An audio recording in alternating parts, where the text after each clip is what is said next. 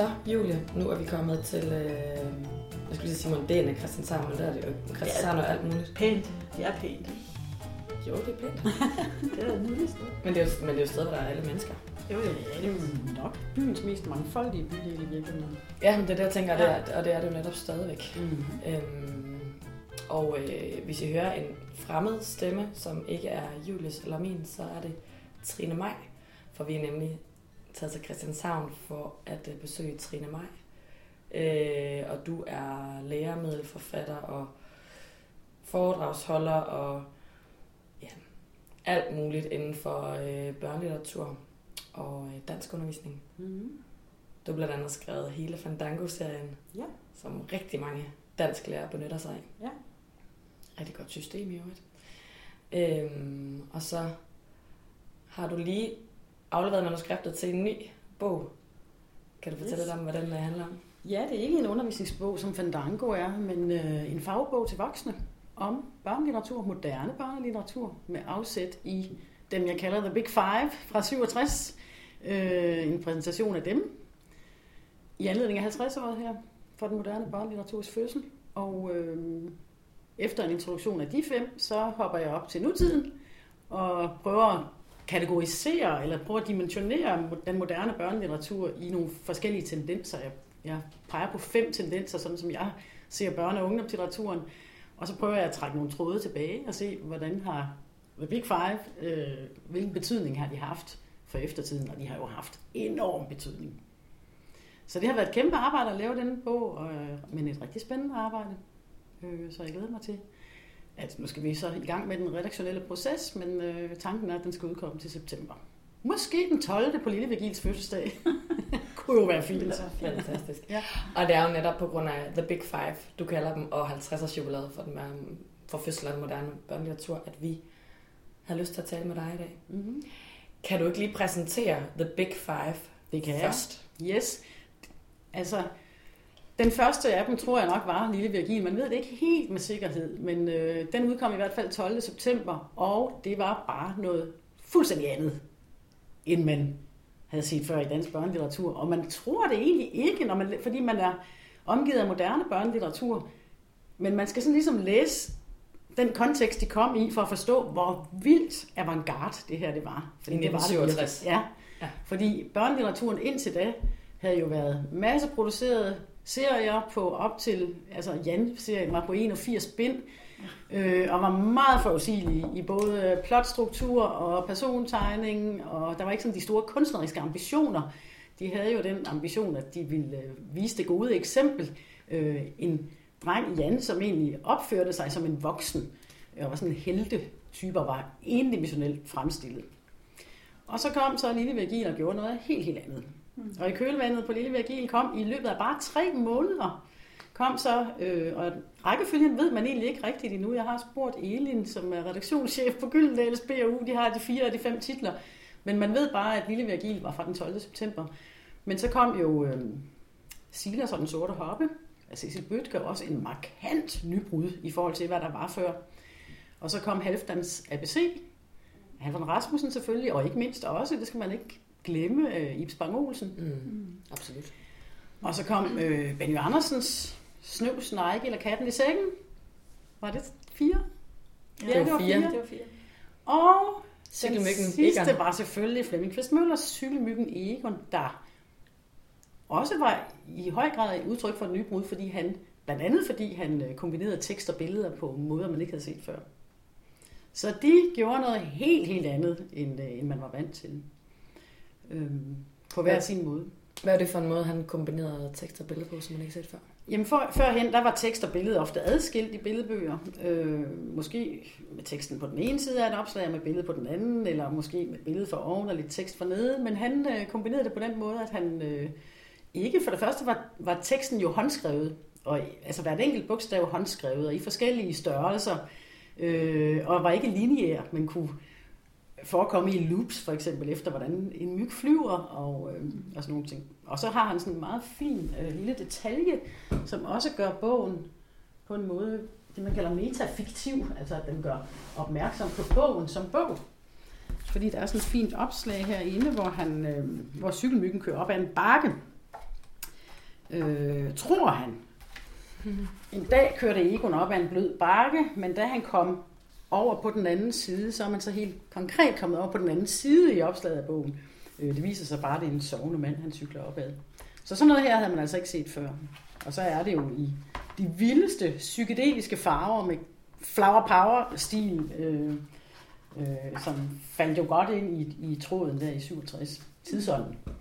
Og også det der med, at øh, i den ældre børnelitteratur, så var det tit det der med, at det var præcis det, der stod i teksten. Det var også det, man så på billederne. Ja, det er rigtigt. Hvor ja. det cykelmyggen Egon, der er der ligesom, der kan... Ja, den billederne- udfolder, ja, og udvider teksten i høj grad. I ja. høj grad. Der er masser i billederne, som, ikke, som der ikke står noget om i teksten. Ja. Øhm, så det må man sige, det var et nybrud. Men ellers er det, der er fælles for de fem, og som var meget anderledes, det var, at øh, altså det var synet på barn og på barndom. Mm. Øh, hvor barnet her er et selvstændigt individ, og barndommen er en vigtig fase i livet. En værdifuld fase. Det var det ikke i de bøger, der var op til 67. Der var det bare sådan en, en vej på, altså en, en periode, der, hvor man var på vej til at blive voksen og fuldkomment menneske. Men øh, børnene og barndommen var lige så vigtig og mindst lige så værdifuld en fase i livet. Og det har selvfølgelig, eller ikke selvfølgelig, men det har på nogen måde rødder i den, det barndomssyn, man så i romantikken i første halvdel eller midten af 1800-tallet, hvor det især var B.S. Ingemann og H.C. Andersen, der havde tilsvarende barnesyn. At barnet er noget i sig selv. Og det kommer måske, altså det kommer til udtryk i alle, måske ikke lige i Halfsons ABC, men altså i Silas og den sorte hoppe kommer det meget tydeligt til udtryk, fordi han siger eksplicit, jeg er ikke nogen, jeg er mig selv. Og det gør cykelmyggen ikke også. Han siger, jeg er ikke nogen myg, jeg er en cykelmyg. Han er meget selvbevidst om, at han er noget helt særligt. Mm. Og lille Virgil er jo også øh, noget helt særligt, og alene det, at han er udstyret, eller han ikke er udstyret med forældre, men simpelthen er placeret i det her hønsehus, Mm. øh, gør, at han kan forholde sig fuldstændig anarkistisk til verden, øh, og er fuldstændig åben, og bliver, går til verden fuldstændig fordomsfri, Ja. øh, og det gør faktisk også øh, Ejgil i Snøvsen og Ejgil og Katten i Sækken. Ja. Så børn og barndom er, øh, har en særlig værdi, og de voksne er jo i alle bøgerne øh, altså uopfindsomme og temmelig latterlige. Kedelige i hvert fald. Ja, jeg er sådan en som Ole Lund Kirkegaard. Altså de voksne, der er med i uh, Lille Virgil, Ja. altså, det er jo sådan lidt de, øh, de skæve eksistenser, der bliver, der bliver hyldet der. Det er, der er jo en voksen, som bliver hyldet, Ja. ja. øh, altså som er Kong Gulerod, som er nok, synes jeg, bogens vigtigste kapitel, hvor han træder ind i historien. Øh, og de andre voksne afviser ham jo fuldstændig. Øh, men det gør drengene jo ikke. Øh, Oscar, Karl Emil og Lille Virgil, og især Lille Virgil er meget optaget af ham, og synes, han er meget, meget spændende. Og måske kan han spejle sig selv i ham, fordi øh, Kong Gulerod er jo også fuldstændig anarkistisk i sin tilgang til verden. Og der går den over i sådan et nonsens, øh, altså som stilistisk øh, greb, øh, bliver teksten sådan nonsens præget. Øh, og det var også, altså et, af- et, et af nybrudene var jo det her barndomssyn, men et andet nybrud var det sproglige, fordi man også øh, simpelthen formulerede sig på en anden måde til børnene. Nonsens, kan du sige, øh, det er jo den, man, man tænker tit nonsens, tænker man Halvdan Rasmussen. Ja, Kan ja, men lidt, det var jo selvfølgelig også, ja, men altså i Halvdan Rasmussen, der er det en genre, altså hvor det er altså, sprogets lyde, der får kvalitet, øh, hvor det bliver en slags musik, øh, faktisk nogle gange også øh, skygger lydene, bliver det vigtigere end selve indhold i teksten. Men som det er, altså så, så, så kan man sige, at nonsens er, nonsens er en genre, men den måde, det optræder på i Lille Virgil, der er det som stilistisk greb, altså hvor det er en, en øh, realistisk fortælling, men hvor der så kommer nonsens indslag, og, og de der indslag, det kan være i form af altså, absurde verdener, eller øh, sådan øh, groteske overdrivelser, eller sådan nogle øh, indslag, der kan være i den ellers øh, realistiske fremstilling. Ja. Så vældig spændende. Ja. Og øh, du, sagde, du sagde tidligere, før vi tændte, tændte mikrofonen, der har vi jo siddet og ævlet Ja. i lang tid. Sådan er det. Øhm, men det der med, at, øh, at den litteratur, vi ser til børn, børn og unge i dag, den vil ikke have set ud, som den gør, hvis vi ikke havde haft de der The Big Five, Det som tror jeg kom næppe. i øh, 67.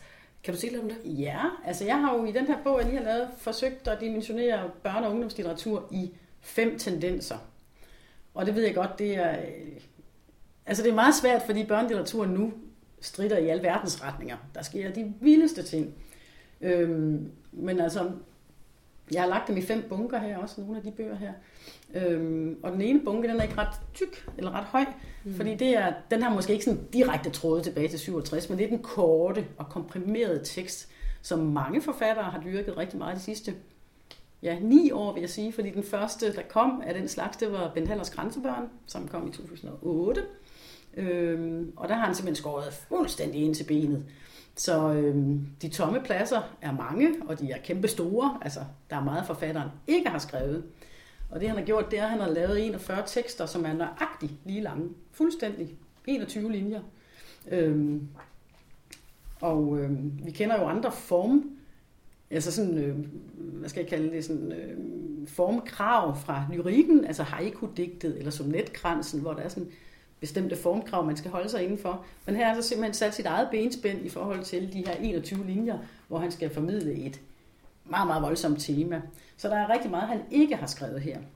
Og det der er der nogle andre efterfølgende, altså især nogle af de yngre øh, forfattere, der også har overført det der meget fortættede sprog til ikke bare kort prosa, som Grænsebørn jo er, men også til novelleformatet og romanformatet. Så de er meget korte. Og øh, Anissa Krumbak var sådan den første til at lave den der kort roman for børn og unge, som hedder Et mærkeligt skib. Og så er der ellers kommet en perlerække, altså Ellens Ark, tror jeg nok, I har snakket om i podcast. Den har vi snakket om. Ja, ja. altså hvor det er meget, meget små kapitler på tre linjer. Øh, spørgsmålet er, om det overhovedet er en roman, eller om det i virkeligheden er sådan nogle, altså sådan nogle scener, hun stiller op, øh, for ligesom at indkredse den stemning, et barn kan være i, når man har mistet en søsken, som tilfældet er der. Ja, for det er jo meget det, er jo meget det der med at have, have mistet en, øh, ja. Ellen har mistet lillebroren, den der tomhed, som hun ja. oplever, og sorgen, den ja. afspejler sig vildt meget den form. Og også grafisk, fordi der er meget, mange hvide tomme sider. Ja. Ja. Ja. Men så den sidste sådan nye i den stil, som øh, er i romanformatet, men også meget, meget kortfattet, det er Martha Flyvholm Todes på Bornholm, Min græder overalt. Ja. Også faktisk samme tema, det er en stedfar, hun mister her. Ja. Øh, så det er den ene tendens, det er den der meget korte og komprimerede tekst. Ja. Og så er der en stor bunke. Øh, det er den realistiske. Øh, jeg kalder det i min bog, så bliver det hverdag igen. Ja. Realismens renaissance. Fordi for sådan 15 år siden, der var det meget fantasy, der fyldte i børne- og ungdomslitteraturen. Men, øh, og som skyggede over for realismen, det gør det ikke mere. Der kommer rigtig meget realistisk litteratur nu. Øhm, og der kan man måske nok tegne en tråd bagud til øh, Silas og den sorte harpe. Jeg ved godt, at nogen anbringer den som øh, i en fantastisk... Altså der kan være lidt usikkerhed om, om hans fløjte er et magisk element, et magisk objekt, eller om han bare simpelthen spiller så fint, at det kan nærmest have en hypnotisk effekt på dem, øh, han spiller for. Øh, jeg ved, at Anna Skyggebjerg for eksempel har den med i øh, sin Ph.D. om fantastisk litteratur. Øhm, men den, den, realisme, den realistiske børne- og ungdomslitteratur fylder, altså det fylder rigtig meget.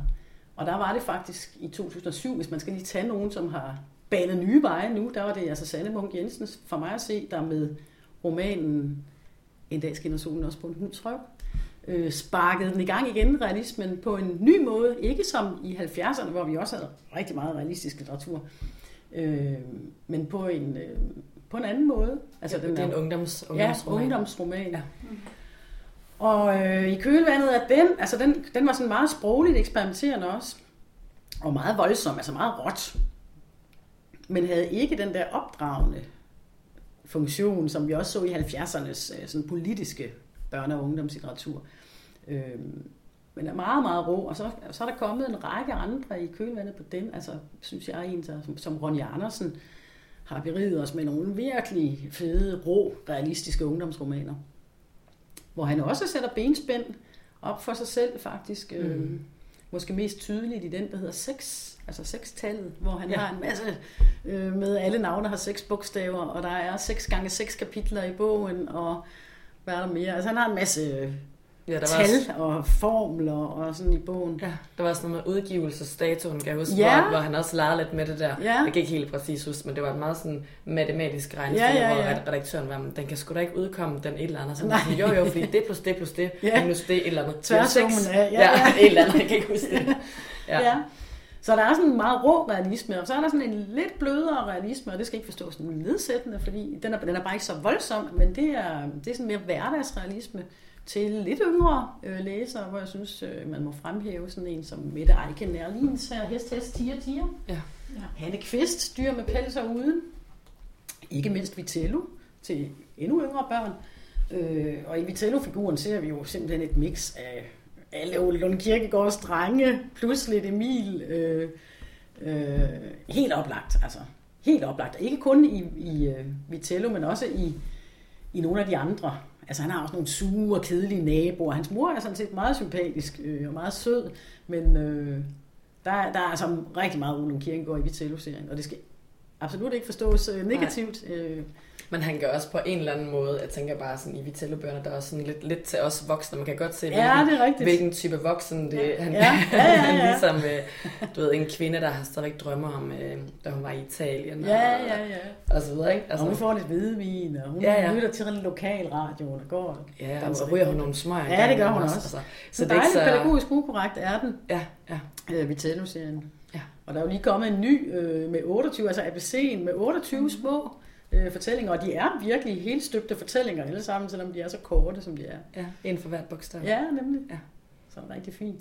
Så det er sådan den der hverdagsrealisme, og så er der en tredje øh, forgrening i den her realistiske litteratur, som jeg kalder grotesk realisme. Og der kan vi også øh, trække tråde tilbage til den her nonsens, øh, ikke genre, men som stilistisk greb. Og der er sådan en forfatter som Jesper Wung Sung, mm. øh, betjener sig rigtig meget af det, af, af de greb i nogle af hans noveller, og også nogle af hans korte tekster. Øhm, og så er der rigtig meget i den realistiske litteratur, også om køn. Det så vi altså godt nok ikke i 67, men der er rigtig mange øh, om køn, kønsidentitet. I det hele taget handler det rigtig meget om identitetssøgen, øh, den moderne, realistiske litteratur. Mm. Så den korte, den realistiske, og så er der en kæmpe bunke, der handler om den multimodale litteratur, hvor der også det var, er... Det var et fint ord. Ja, ja, men det har noget at gøre med, at, at fortællinger ikke kun formidles med ord, men med andre udtryksformer også, kan man sige. Ja. Og det er ikke bare et spørgsmål om at udpege, når der er et billede der, når der er noget tekst der, men også den måde, øh, de optræder på i forhold til hinanden, og den måde, de spiller sammen på. Ikke kun i billedbøger, men øh, i høj grad også i det, man kalder graphic novels. Altså billedbogen, hvis billedbogen er en novelle med billeder, så er en graphic novel en roman, men hvor ord og billeder spiller ligeværdigt sammen om at formidle. En slags tegneserie i roman Ja, format. men ikke, ikke sådan i traditionel. Nogle af dem er måske nok sådan traditionel tegneserie-stil, I ved, med sådan en side, der er et panel med forskellige rammer og talebobler og sådan noget, men det kan også være øh, på andre måder. For eksempel helt ny, lige udkommet i fredags, er den her Jesper Wung Sung øh, selvbiografi, der hedder Lynkineser. Han hedder jo Wung Sung, fordi hans oldefar er kineser, og han blev udstillet i Tivoli faktisk, øh, så man kan komme ind og se en ægte kineser. Ja, det er rigtigt. Øh, og den er i høj grad multimodal. Øh, og, og billeder er ikke bare i den her multimodale øh, graphic novel ting, nu er det her jo en, en selvbiografi, der er det ikke bare sådan, at billederne understøtter teksten, eller viser det samme som teksten, men det kan være, at de altså kan udvide teksten på flere måder. Det kan være ligesom i Hanne Kvists Dyr med pels og uden. Der er det sådan, at det er, en, det er også en, en grafisk roman, men hvor den begynder som en traditionel roman. Fuldstændig lineær tekst, delt op i kapitler. Men så på et tidspunkt, så står hovedpersonen af. Han gider ikke at snakke med dem mere. Og så stopper han simpelthen med at sige noget. Så der overtager billeder. Og så de næste 70-100 sider, tror jeg, bliver formidlet kun i billeder. Ofte sådan lidt tegneseriestil. Men uden talebobler. Han siger ikke noget, fordi han gider ikke. Han forlader familien. Bliver taget op af en rigtig sød fyr, som så taler til ham. Og det er jo så formidlet i talebobler. Og så på et eller andet tidspunkt, så bliver han alligevel så nysgerrig i hovedpersonen. Så, der, så siger han en lille replik. Han siger, hvem? Fordi ham der Mikkel, som han hedder, han har det vildeste job. Han skal fragte superstjerner fra Lufthavnen til Roskilde Festival. Og øh, her på lørdag, så skal han ud og hente en af de helt store. En af de helt tunge drenge der. Og han bliver alligevel så nysgerrig, så han siger, hvem? Og så nedenunder øh, taleboblen, så er der en parentes, hvor der står, siger jeg. og så, øh, så får han så langsomt sproget tilbage igen. Og så den sidste del, tredje del af romanen, der øh, er den så skrevet i romanstil igen, altså en lineær tekst. Øh, så har han fået sproget igen. Så det kan være en måde, at øh, ord og billeder spiller sammen på. Altså hvor billederne tager over, når ordene slipper, men det kan også være, hvor de udvider på andre måder. At de simpelthen, øh, man får nogle vigtige hints i billederne, som man ikke får i teksten. Det ser vi også i mange billedbøger jo, hvor det ikke giver mening at læse en billedbog op i sådan en podcast her, eller i en radioprogram, for så vil man slet ikke få, øh, så man kun få den halve historie. Det, er mange vigtige øh, informationer er i billederne. Ja, nogle billedbøger, der, der forholder sådan en hel modsætning. Ja, det kan det være, ja. Så billederne siger ja. noget... Noget modsat end det, øh, ja. ja. Og det kan også være, det kan være på handlingsniveau, men det kan også være i sådan noget som synsvinkling, hvor synsvinklen er hos en i teksten, men hos en anden i billederne. Eller det kan være, at teksten er realistisk, og billederne er surrealistiske. Så på den måde kan de spille sammen på forskellige vis. Så tendens 1, den korte. Tendens 2, det realistiske. Tendens nummer 3 var det multimodale, hvor ord og billeder spiller sammen på nye måder. Og den fjerde tendens, der er rigtig meget øh, trådet tilbage til 67, fordi det er en masse forfattere, der laver sproglige eksperimenter.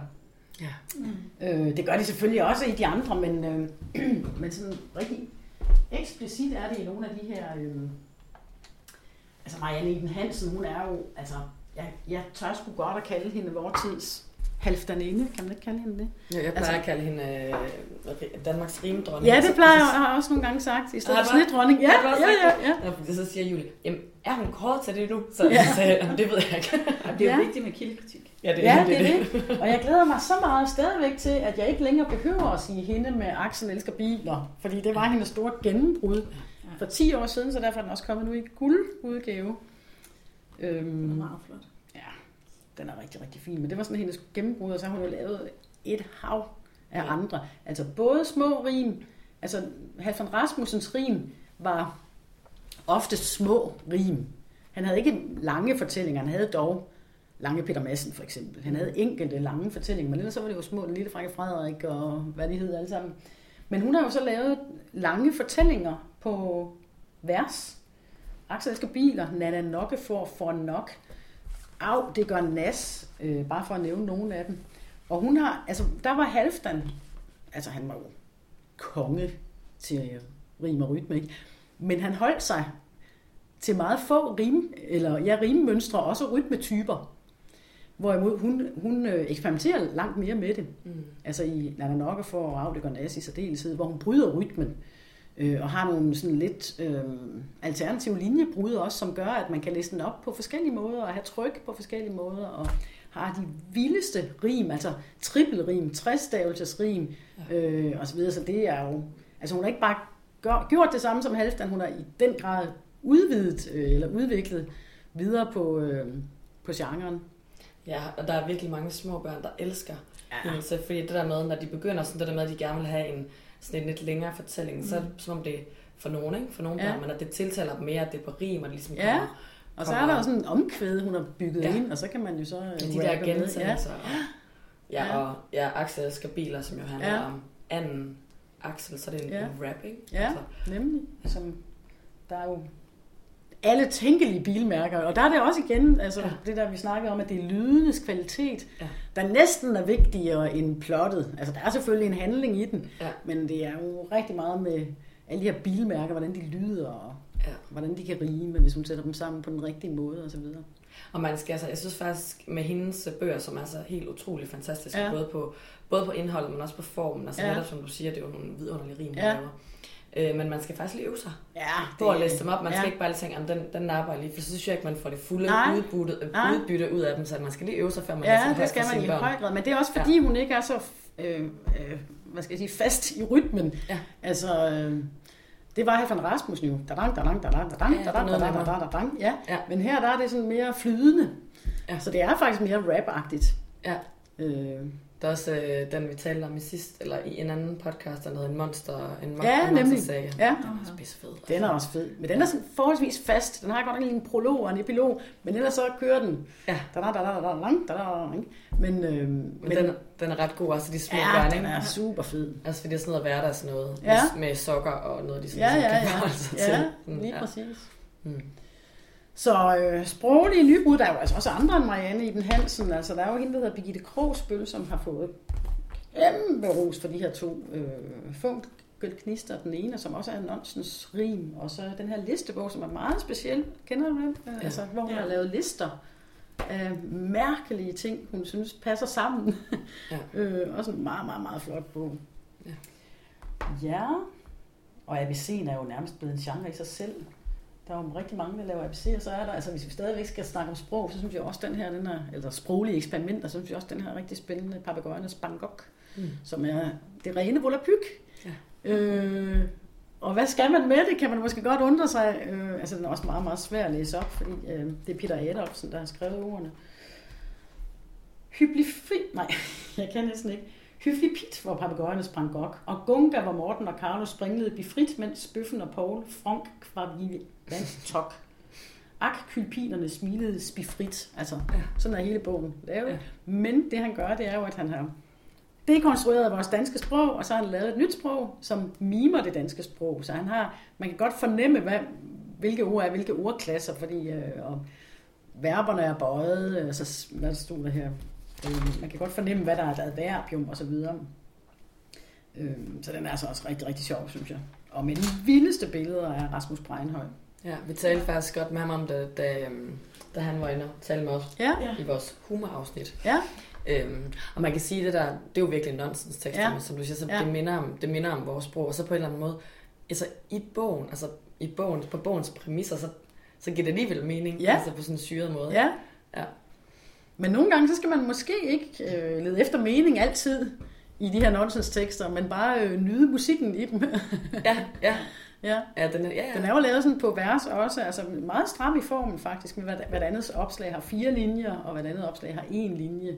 Og der er sådan nogle genkommende ting øh, Ja, ja, ja. i den, og det er rigtig, rigtig fint. Og så er der jo, når man snakker sproglige eksperimenter og formkrav og sådan noget, så er der jo det her vilde, den har jeg sikkert måske også snakket om tidligere. Det har vi faktisk ikke. Nej. Øh. Cecilie Egen, som jo har lavet Danmarks første sonetkrans for børn. Og sonetkransen har virkelig strenge formkrav, og jeg tror nok, hun har arbejdet ni år på den, den her. Øhm, sonetkransen er, består af, altså det gør en sonetkrans, den er lavet på baggrund af Inger Christensens Sommerfugledelen, tror jeg nok. 15 digte. Nej, det vidste jeg ikke. Jo, den består af 15 digte, hvor der så er metriske formkrav, altså i forhold til, hvordan de skal rime og rytme og så videre. Og så er det sådan, at sidste linje i det første digt udgør første linje i det næste digt. Mm. Sidste linje i det digt udgør første linje i det. Og så til allersidst, så har man så det, man kalder mestersonetten, Mm. hvor alle de der gentagende linjer så giver det, det sidste digt, og som Ja. passer ind i de der metriske krav. Som, det sådan fungerer som en slags resume, kan man Ja. sige. Men det, det er jo, altså når man lige, altså det kan faktisk være ret svært at forklare, hvordan det bygger Ja. op, men hvis man, jeg vil faktisk anbefale lytterne, og hvis, hvis I falder over mørkebarnet, så prøv Ja. lige at tjekke ud, hvordan det er, Ja, hvordan det bygger op ja rent det er sprogligt. vildt. Det er helt vildt. Ja, det er altså. det. Men det er jo en fortælling. Ja. Ja. Altså det er, jo, det er jo ikke bare et digte, det er, Og det er faktisk en meget voldsom fortælling. Ja. Altså en gyser-fortælling nærmest. jamen de kalder det en børnegyser Ja, også. ja. Men det er jo en ret smuk fortælling, der Ja. handler om, at, og at forældre skal acceptere både det mørke og det lyse Ja. ja. i det enkelte barn. Mm. Øhm, den er vanvittig smuk, og også Ja. ja. Marlene Reynolds, der Ja. ja. har øhm, illustreret. Ikke? Ja, super. Ja. Ja. Ja. Men den sidste bunke, skal vi tage den? Nu har vi haft den korte, den realistiske, den multimodale, de sproglige eksperimenter. Kan I Ja. følge det? Ja, ja, ja. Den sidste, den har ikke så stor en tendens, men det er alligevel, jeg tror måske, det er en tendens, der er på vej. ja. Og den handler om bogen som fysisk objekt. Ja, Helt klart. det tror jeg også. Fordi der er rigtig mange, altså i hvert fald en del, der spiller på selve, altså en bog er ikke længere nødvendigvis det, vi kender en bog for at være. Altså det helt ekstreme eksempel er jo den her æske af Mette Heinhøj, der hedder Ella er mit navn, vil du købe det? Som har øh, elastik rundt om. Nu har jeg haft den med så mange kurser, så den næsten ved at falde fra hinanden. og så er der håndskrevet på elastikken. Altså virkelig analogt håndskrevet med pu- kuglepen. forsigtig indeholder poet sne. Og så kan man lukke æsken op, og så er der sådan nogle løse ark hernede i. Og der står i, for, eller i forlagets følgebrev, at dette er Ellas efterladte noter, nøjagtigt som vi fandt dem under hendes seng i privaten bag antikvariatet. Og så er der sådan en poetsne hernede, som, øh, som man så kan kigge på også. Ja, det er sådan nogle, øh, ligesom når man laver huller Affald, ja, sådan en graffiti, eller hvad hedder ikke graffiti, hvad hedder det? De der, er nu, det de der hedder? små dutter, der kommer ud, når man laver huller Ja. med en hullemaskine. Ja. Hvad er nu, det hedder? Nå, sådan, ikke, det hedder ikke graffiti, hvad hedder det? Konfetti. Konfetti. Konfetti, ja. Nemlig, ja. ja. Og et andet eksempel, det er jo det her mærkværdige ting øh, af Oscar K. og Dorte Karbæk, som hedder Knokkelmandens Cirkus, Ja. som er holdt sammen af to stykker pap, og så kan man trække det ud som en harmonika, og så har man sådan en to meter lang frise. Og ser man den fra den ene ende, så har man præsentationen af alle artisterne i Knokkelmandens Cirkus. Der er ikke noget forløb i den, der er ikke nogen, det er ikke nogen fortælling, men øh, med billeder af Dorte Karbæk og en præsentation af Oscar K. Og så kan man vende den på den anden led. Så får man en fortælling, og så skal man selv sætte billederne ind. De følger med i en lille kuvert eller en lille mappe. Og så kan man jo så overveje, om man vil sætte dem sætte billeder ind, der viser det samme, eller om man vil sætte billeder ind, der udvider, eller som har symboler, eller hvad ved jeg, eller de er også i forskellige størrelser. Og de skriver bag på bogen her, at det er en interaktiv billedbog. Og det er selvfølgelig, fordi man selv kan sætte billeder i, men øh, at læse litteratur i det hele taget er jo en interaktiv proces, fordi man jo selv tænker med og digter med, når man læser. Og så ved jeg ikke, om det er lavet som et opgør mod iPad og digital litteratur, men de skriver i hvert fald bagpå, at den vejer ikke mere end en iPad og bruger hverken strøm eller batterier. Men alligevel er den interaktiv. Og så er der jo flere andre, der også spiller på det der med bogens fysik. Blandt andet den her, som vi måske også har snakket om. Det har jeg ikke. Ja, hjertestorm eller stormhjerte. Nå, det er måske i forbindelse med Rasmus Peinhardt. Ja, også da vi var... Vi har først været på uh, tegneserie med Nå, Copenhagen, ja, ja. Copenhagen Comics. Ja, der var Ja, ja, ja. Ja. Altså den kan man læse fra begge ender også, og det er jo en kærlighedshistorie, hvor en pige har synsvinklen, og en kvindelig illustrator har illustreret første del, og så hvis man vender den om, så er det drengen, der har synsvinklen, og en mandlig illustrator, og så mødes de på midten. Ja. Også rigtig fint. Og der er andre også. Den her drengen, der bliver væk fra sig selv. Der Den har kender jeg slet ikke. Jamen, der har været andet ark, pergament. som Ej, man kan er sådan se. Ja, den er så flot. Og det er i sådan nogle sarte akvarelfar. Øh, Det ligner nærmest sådan noget sådan barn, altså det ligner sådan noget sådan et barnligt øh, sådan noget øh, vand, sådan noget som man Ja. lavede, da man gik i øh, ja, skole. og det forstærkes næsten af den der gennemsigtige Wow, er pergament. Ja. Hvem har, øh, hvem har lavet de tegninger? Jamen, det har Pia Tavlov, og det okay. er Lone Munkholm Munkholm Nielsen, der har skrevet den. Og det er Gyldendal, der har udgivet den. Er det sådan en bog, der skal formidles, eller er det sådan en, Ja, ja, forældre det det. sagtens kan... Eller er det sådan dansk lærstof? Eller? Ja, det tror jeg, det vil jeg, det vil jeg Okay. mene, det er. Ja, det er heller, altså jeg tror heller ikke, det er sådan, at den de selv... Øh, Nej, det er ikke en, de selv. Nej, nej, nej. biblioteket. Det tror jeg heller ikke. Nej. Det gør de så måske. Nu nævnte vi ikke Mogens og Marty, men det er jo simpelthen også en perle. Ja. Men den må jeg også have snakket om med Rasmus. Ja, Den har du, øh, huske, om han var inde på den. Nej, det, det var han ikke, men jeg synes, du har snakket om den før. Jamen, jeg, jeg er meget begejstret. Ja, det er også. Den er for vild. Altså, den, og den er endnu mere pædagogisk ukorrekt end Vitello. altså, den er virkelig... Hvad er målgruppen der? Hvor gammel skal man Det er lidt ældre. Altså, lidt ældre end Vitello. Der skal de nok være. Det er sådan en femte klasse, vil jeg mene. Ja. Sådan 11-12 år. Ja, 10 eller 12 de synes, selv, øh, de synes selv, de to drenge, Mogens og Marty, hvor er den ene jo, kan man næsten fornemme, er af den anden etnisk herkomst. Men det er så herligt. Og det er faktisk vildt, at det stadigvæk er sådan. Men det er ikke et tema i bogen, at han er en- af anden etnisk herkomst. Det, og der er godt nok en af historien, der hedder Ramadan. Men det, det snakker de bare om, ligesom de small talker om fodbold og flaskepens. De skal ned og sælge nogle flasker og sådan noget. Så det bliver ikke te- tematiseret i bogen. Det er bare naturligt øh, hvilket jeg synes er meget fedt. Og så, øh, og så siger han netop selv, hey, det er så irriterende, vi for, vi er for store til det, vi godt gider, og vi er for små til det, vi gerne vil. Vi er ikke ja, lige nok. lige nok. Ja. Og så er der den her virvelvinden også Bjørn Poulsen, hvor også teksten står i spiraler, og man skal vende bogen op. Nogle gange så står den på hovedet, og sådan, Mm. som også er det der med bogens fysik. Og der skal jeg sådan lige nævne en, måske til sidst, som ikke er udkommet endnu. Ja. Kenneth Bøge Andersen øh, kommer med en, med en afsindig flot graphic novel her til den 9. juni udkommer den med billeder af Lars Gabel, mm. hvor man også er nødt til at vende bogen om øh, visse steder, men jeg må ikke afsløre for meget om den. Men den kan jeg godt glæde jer til. Det må vi hellere holde øje med. Ja, det må I. Det lyder godt. Ja, Lars Gabel, han, han laver... jo fantastisk. Han er travlt lige for tiden. Ja, Ja, men han, ja. Og nu har jeg jo snakket rigtig meget om øh, det realistiske, og ikke så meget om øh, fantasy.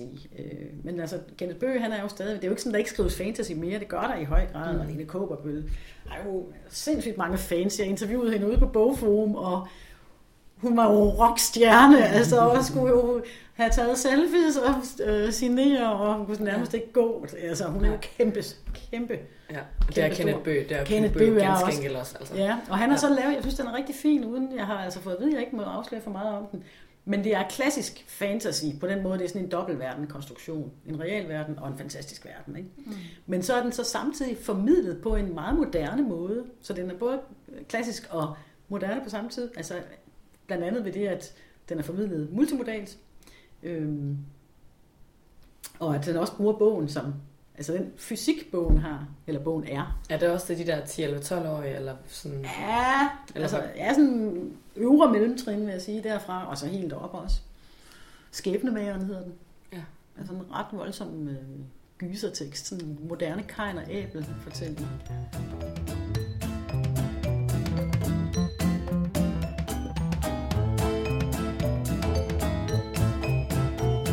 Så, er jeg altså heller ikke sige mere, for jeg har fået få lov at se